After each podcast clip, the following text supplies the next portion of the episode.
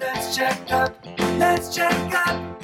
Pull up a chair for the midweek checkup now. Welcome to the midweek checkup. My name is Lindsey Blair, and I'm here with Bobby Gilles. This past Sunday, Pastor Jonah Sage preached the gospel of God's grace from Genesis 2, verses 7 through 8. He challenged us to receive the gift of our sacred bodies as we wait for our eternal resurrection bodies. Many of us struggle to view our bodies as sacred.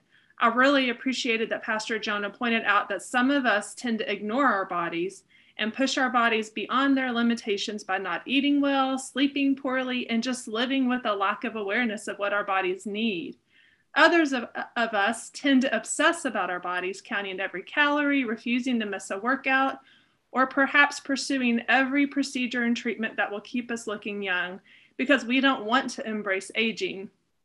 I'm curious how we would steer our bodies differently if we embraced our bodies as a sacred gift. Bobby, before we recap the sermon, do you have any general thoughts?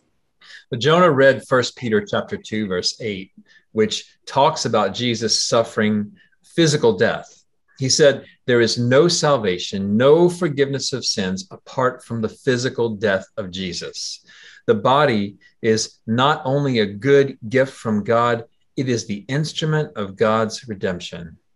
Now, for anyone who missed the sermon or needs help remembering, let's do a quick recap. For thousands of years in every culture, humans have struggled with what to do about our bodies. Bodies that get sick, that have aches and pains, that eventually wither and die. Plato was one of the first to argue physical stuff is bad. How do you reconcile the problems we have with our bodies or our earth? Call it bad. He argued the material was not so valuable and the immaterial, the spiritual, was actually the good stuff. This way of seeing the world is known as dualism touch is bad. Can't touch it, it's good. Thomas Aquinas was deeply influenced by Plato and his dualism. So, for the last 500 years or so, these thoughts have influenced the church. What do we do with these bad bodies? Throw them away and float in the clouds. This is not God's idea. He made our bodies breathtaking in their complexity and beauty. Genesis does not say God created a spirit and was trying to figure out what to do with it. He made a body and breathed life into it. We do not simply have bodies, we are bodies. We exist, body and soul, and we are bound by physical space. This is part of God's good design. If we refuse to accept our limitations, we will never experience the goodness of the bodies God has given to us. And what's more, we will miss out on the joy of hope God gives to our bodies. How can we live with joy amidst our limitations? We have to begin by seeing what God says about our bodies. This is seen most clearly in the incarnation of Jesus Christ. God came and made his home among us in a body. The incarnation of Jesus Christ is a stunning declaration of the goodness of the human body. Matthew 4 2, Mark 11 12, and others tell us Jesus was hungry. John 4 6 tells us that Jesus got tired after a day of walking. John 19 28 tells us Jesus was thirsty. Jesus' human body is glorious, and that glorious body had limitations because that glorious body was human, and that human body is central to God's cosmic plan of redemption.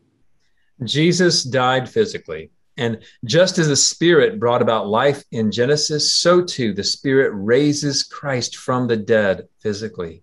After the resurrection, people touch Jesus, talk to Jesus, see him physically. They eat with Jesus and hear the voice of Jesus.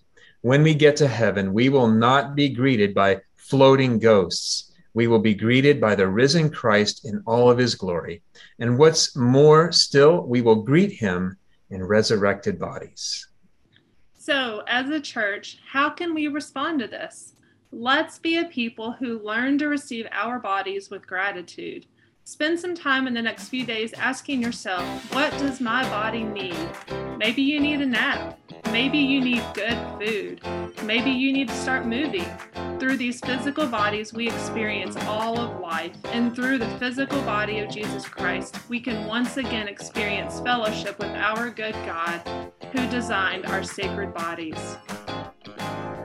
Amen. And this coming Sunday, we'll learn about the sacred union between woman and man that God created in Genesis and how it reveals the way He wants to know us in a participatory, experiential, intimate way. Join us, bring a friend.